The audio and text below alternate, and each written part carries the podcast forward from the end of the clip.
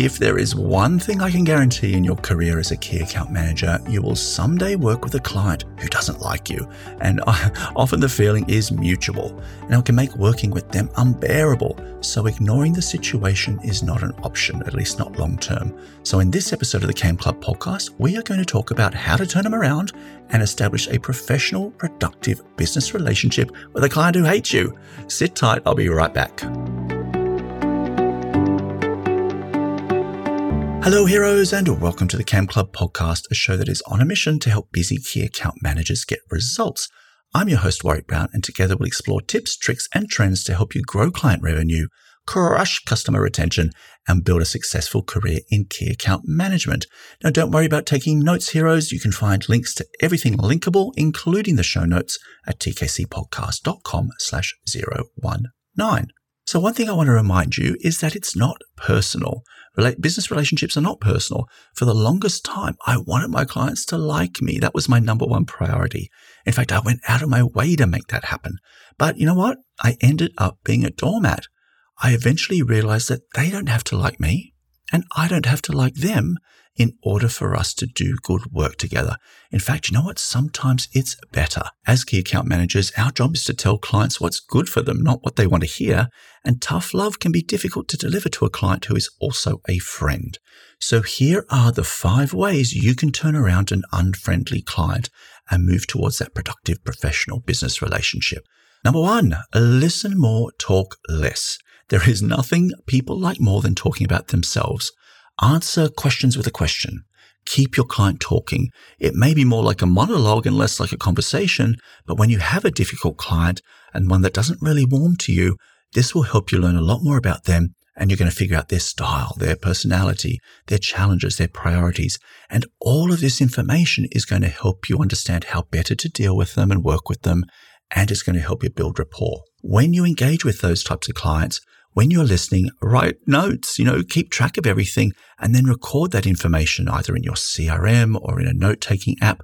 And remember those little small details, their kids' names, where they're going on vacation, their hobbies, things like that are going to be really helpful to build rapport. And when you see them next time, follow up, ask them how it went. I used to have a client that on, on their vacations, they would play in brass bands around Europe. And I would always ask when they got back from this vacation, how was the, the, the gigs? You know, what was it like? What did they play? What was the crowd like? Uh, before they went, I would also ask how they excited? What's, you know, what's on the playlist? Little things like that. We got along fine in the end.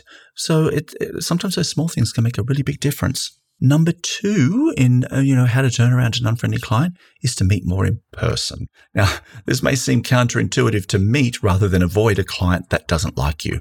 But in fact, you're going to communicate much better in person. You're going to pick up hidden messages and generally you're going to build rapport more effectively if you see each other face to face. It's just a fact. It's, it's why in-person meetings are so powerful. Now, it's not always practical to meet in person.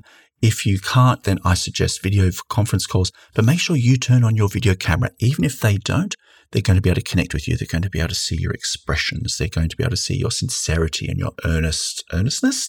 That's your earnest anyway about helping them and working with them and partnering with them. The third way to turn around a client that doesn't like you is to do things by the book.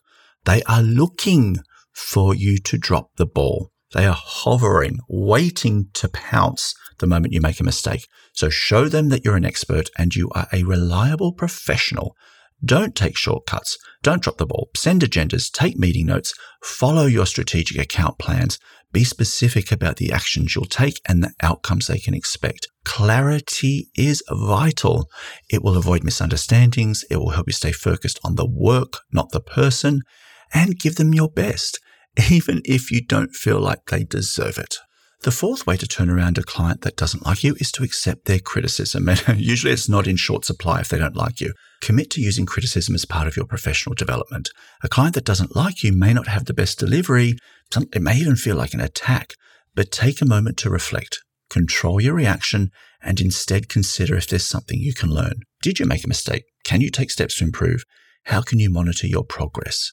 This is a difficult pill to swallow, I grant you. I had a client who was grueling in her criticism of me, absolutely grueling.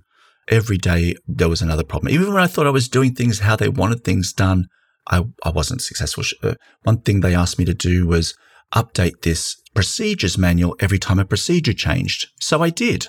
Then then she sent me an email to say, Warwick, you're doing this too often. Everyone's complaining about you sending this every day. Well, I'm like, you told me to change the procedures every time they changed. They're changing every day. So I'm changing the procedures and sending out the reminder. So sometimes it felt like there was no pleasing them, but I took a step back. I'm like, all right, listen, it's not that they're criticizing me for sending it out too frequently. Ultimately, the root cause is that the procedures are changing so regularly that you know it's better if I just send a weekly update because you know the frequency of updates is is you know, distracting to people. At the time, it felt like it was targeted at me and it was about me, but actually, when I took those few, actually, it took, took me a day to kind of get get over myself and realize what the root cause of this problem was. I realized it was just changing a process, not not a big deal. And the fifth way to turn around a client that doesn't like you is to ask what they think. After all, it's your client's perception that matters, right? Their ideas about great service might be wildly different to yours. Listen and, if you can, adjust the way you work with them to reflect their preferences. Another example from that same client that, you know, raked me over the coals for sending too many updates was sending my business reviews in advance of the presentation. I had never done that before. I'd been in account management at the time, maybe five or six years. Never in my life had I sent a review in advance. I always presented it on the day. No big deal. I was easily able to send that the day before. It was already ready anyway. No heart, no skin off my nose. Very simple way of me adjusting my work patterns to help them out and to give them what they needed. So yeah. Uh, and oh, did I say there was five? Actually, I've got a sixth one for you. The last one, uh, the last way you can turn around an unfriendly client is set expectations. A lot of friction happens when things get off to a bad start. Usually it's because there's a misalignment between your client's expectations and the reality. Some of that you might inherit because sales told them one thing and, you know, when they come to implement, it's not, not quite the way they were promised. But there are also things that maybe are familiar to you that you know of, that you're aware of, that you don't even think about anymore, like known issues, bugs, processes that are standard for you, but may come as a surprise to your clients. So if you can work through those, if you can set realistic, re- realistic expectations up front, customers are going to be much more likely to handle those issues. It's a, you know, that old adage, under promise, over deliver. If customers know what to expect, they're more likely to remain calm when things aren't going well. So before we continue, let me take a break and share with you our sponsor, me, the KAM Club. The KAM Club is the world's most amazing community of key account managers. Inside, you'll find tools, training, guides, templates, workshops, and a connected community, all there with one purpose in mind to help you get better results and to become remarkable in your key account management career. So if you'd like to learn more, visit amtip.co slash the KAM Club. All right, let's continue. The last thing I want to say about turning around a client that hates you is sometimes you've got to raise the white flag. You've got to concede defeat. If you have really tried your best, if you have done everything you know how to do and it's just not working out, it might be time to surrender. Let your manager know that you feel it's best you and the client part ways and that they are given a new key account manager. Don't feel embarrassed. Don't feel ashamed or a failure. It happens. Your number one goal is to make sure your client gets the most value from partnering with you and your company. And if you can't make that happen and you've tried everything you know how to do, call time because honestly, they will be better served by somebody else. And besides, your manager is already going to know about these challenges because you've no doubt been keeping them up to date with the issues, with the relationship, and with your efforts to turn it around. So it won't come as a surprise to them that you feel like you're now at that path in the road. So don't worry, there are plenty of excuses your manager can make to your client about the change of account manager. I've made them on behalf of my team many, many, many, many, many times. And you'll at least know you did your best to make the relationship work, which is really all anybody can ask of you. All right, heroes, that is a wrap on this episode of the KAM Club podcast. Don't forget you can find the show notes and links to everything mentioned in the episode at tkcpodcast.com slash 019.